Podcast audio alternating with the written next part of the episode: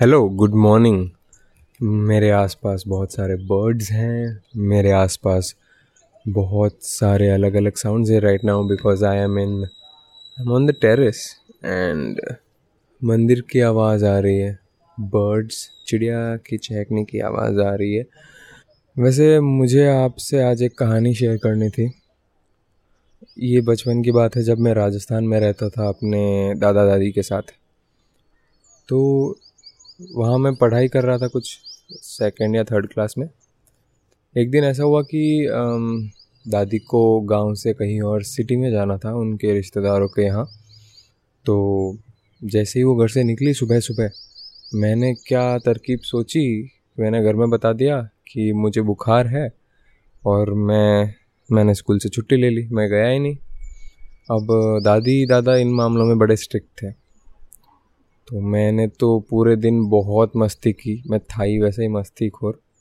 दिन को जब दादी रिटर्न आई फिर से सिटी से तो वो टाइम पे मैं अपने घर के बाहर एक हॉलवे होता है, वहाँ मस्ती कर रहा था। वहाँ एक स्कूटर था पुराना, जिसके ऊपर बैठ के मैं वो हैंडल को घुमा रहा था रेस दे रहा था एक्सेलरेटर को।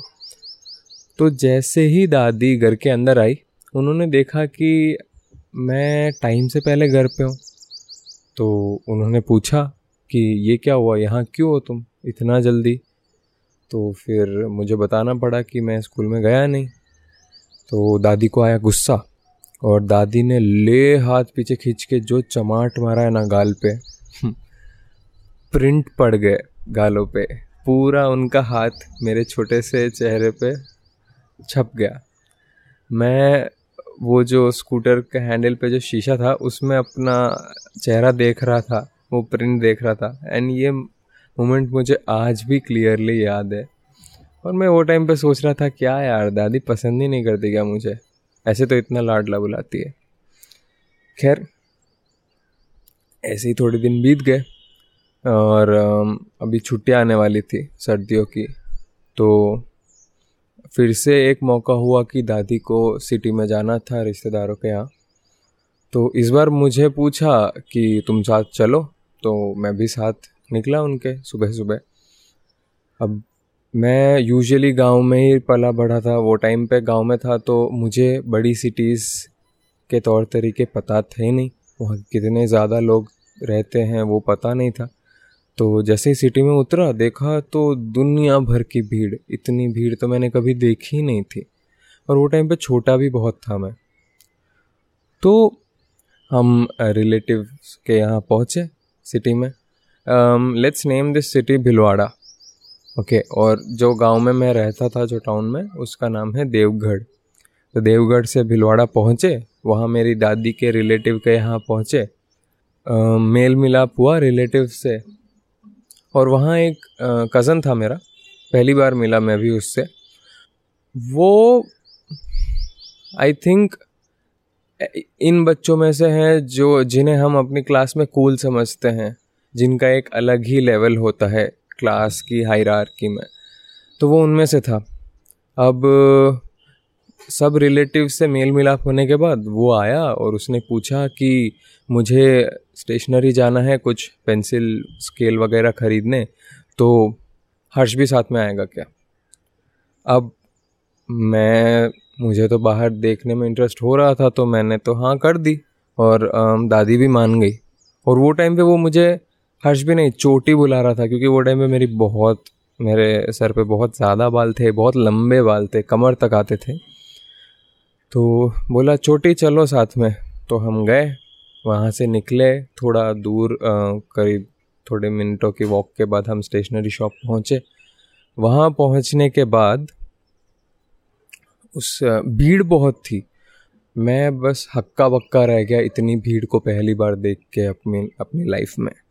इतनी ज़्यादा भीड़, इतनी ज़्यादा गाड़ियाँ, इतनी ज़्यादा चहल पहल आवाज़ें जो मैंने कभी एक्सपीरियंस की नहीं थी, वो सब एक ही साथ मेरे सामने थी which was like a cultural shock खैर हम दुकान पहुँचे और नकुल ले रहा था अपनी स्टेशनरी उसके बाद ये सब होने के बाद वो पलटा और वो फटाफट निकला दुकान से तो मैं भी उसके पीछे पीछे निकला और मेरा पाँव स्लिप हुआ किसी से टच होने के बाद और मैं नीचे देखा मैं नीचे देख के ऊपर उठता हूँ तब तक तो बंदा गायब अब आप सोचो, एक लड़का पहली बार सिटी में आया है, बहुत छोटा है, और रास्ते तो उसको याद होंगे नहीं ऑब्वियसली और जो उसका गाइड था वही गायब।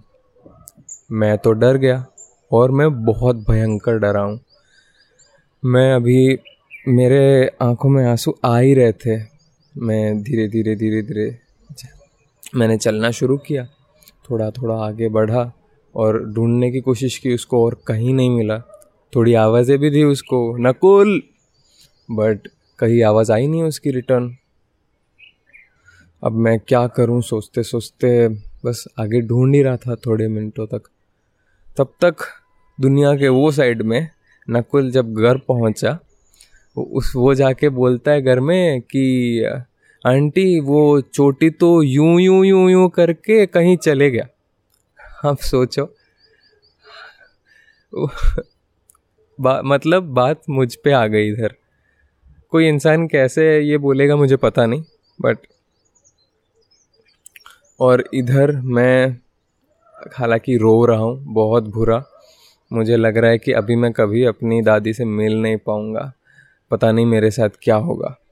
तो मैं करीब आधे घंटे घंटे भर तक शायद चल रहा था इधर उधर रोते रोते बहुत लोगों ने देखा भी होगा मुझे रोड पे कि वो बच्चा रोता रोता क्यों जा रहा है। और मैं चलते चलते एक पुलिस स्टेशन के आगे आके पहुँचा। अब किस्मत है, क्या है पता नहीं। पुलिस वाले सामने आए और उन्होंने पूछा, क्या हुआ बेटा? क्यों रो रहे हो? अब किस्मत पता नहीं तो पुलिस वाले सामने आए और उन्होंने पूछा, क्या हुआ बेटा? रो क्यों रहे हो? तो मैंने बोला कि अंकल, मैं घूम गया हूँ, मुझे पता नहीं मेरा घर का है, मुझे घर जाना है। और मैं बहुत रो रहा था। मैंने डरते डरते उनको बात बताई। बात बताने के बाद उन्होंने पूछा, कोई एड्रेस याद है? कुछ याद है घर का? नंबर वगैरह? तो वो टाइम पे मुझे अपने गाँव के एक मेडिकल स्टोर का नाम पता था और उनका शायद नंबर पता था। तो मैंने बोला कि आम, मैं ये नाम के मेडिकल के पास रहता हूँ। अब मुझे पता भी नहीं था कि वो सिटी का नाम क्या है बोलो। मैं मुझे बस ये पता था दुनिया में जगहों का नाम एक ही होता है। मतलब मैं इंडिया से यूएस आ गया तो यूएस का नाम भी इंडिया ही है।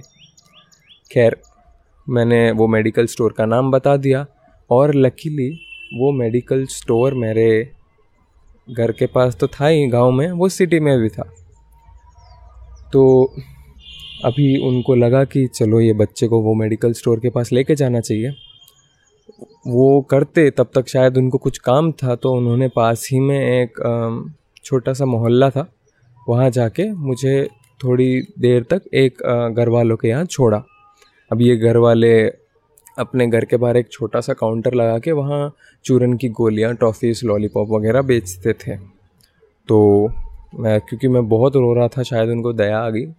उन्होंने मुझे एक लॉलीपॉप और चूरन की गोलियाँ दी और बैठा दिया। और मैं बैठ के वो सब अपना लॉलीपॉप खाना, मज़े करना चालू कर दिया। अभी थोड़ी देर बाद पुलिस वाले फिर आए रिटर्न और उन्होंने मुझे बुलाया और हम लोग गए वो मेडिकल शॉप वहाँ जाने के बाद उन्होंने मुझे रिकग्नाइज किया नहीं, बस पूछा कि क्या हुआ बेटा का? तो मैंने बोला कि मैं ये मेडिकल स्टोर के पास रहता और मुझे लेके गए मेडिकल स्टोर के पास। अब वहाँ जाने के बाद जब उन्होंने पूछा कि तुम कौन हो तो मैंने अपना नाम बताया, अपने दादाजी का नाम बताया। ये मुझे याद है। एंड फिर क्योंकि वो वो तो मुझे जानते थे नहीं, मैं पहली बार देख रहा था उनको और वो भी मुझे पहली बार देख रहे थे। उनको कहीं ना कहीं से ऐसे शायद भनक लगी कि मैं अपने गाँव का रेफरेंस दे रहा हूँ उधर। और वो शायद वो गाँव के उस मेडिकल ब्रांच को जानते थे विद द सेम नेम उन्होंने तब होशियारी करके वो गाँव में फ़ोन घुमाया। वो गाँव में फ़ोन घुमाने के बाद वो गाँव से जो मेडिकल स्टोर वाले थे, उन्होंने मुझे पहचान लिया। ये हुई लक्की बात। जैसे उन्होंने मुझे पहचाना, उन्होंने मेरे दादा को फ़ोन घुमाया। अब मेरे दादा को जैसे ही पता चला उन्होंने सिटी में, भिलवाड़ा में मेरे रिलेटिव्स के यहाँ फ़ोन घुमाया। यहाँ अब तक तो हालत सबकी ख़राब थी। मेरी दादी भयंकर रो रही थी जब से कि क्या हुआ, पोते को क्या हुआ, कहाँ घूम गया बेचारा। खैर तो जैसे ही पता चला रिलेटिव्स को, वो वहाँ से निकले, मुझे लेने के लिए आए। अब वो जब मेडिकल स्टोर पहुँचे, मेरे रिलेटिव, मैं बैठा उनकी बाइक पे और हम रिटर्न जा रहे थे। तब मैंने मेरे रिलेटिव से, अंकल, दादी कहाँ हैं? फ़र्स्ट फ्लोर पे बैठी है या ग्राउंड फ्लोर पे बैठी है? तो उनको बड़ा अजीब लगा यह सवाल। उन्होंने पूछा, ऐसा क्यों पूछ रहे हो? तो मैंने बोला, नहीं, वो अगर पहले फ्लोर पे होगी तो मैं बच जाऊँगा, ग्राउंड फ्लोर पे होगी तो मैं जैसे जाऊँगा, थप्पड़ मारेंगी मुझे। तो वो हंसने लग गए। अब आप पूछोगे कि ये स्टोरी का मतलब क्या है या मॉरल क्या है? तो शायद मॉरल कुछ नहीं है, यही है कि दादियाँ पोते पोतियों को बहुत पसंद करती हैं, शायद अपनी जान से भी ज़्यादा। क्योंकि मैं जब रिटर्न पहुँचा घर पे तो उन्होंने मुझे गले से लगा लिया और बहुत देर तक छोड़ा नहीं मुझे, जैसे कि उनकी जान में जान नहीं। तो बस यही स्टोरी शेयर करनी थी। Thank you so much for listening goodbye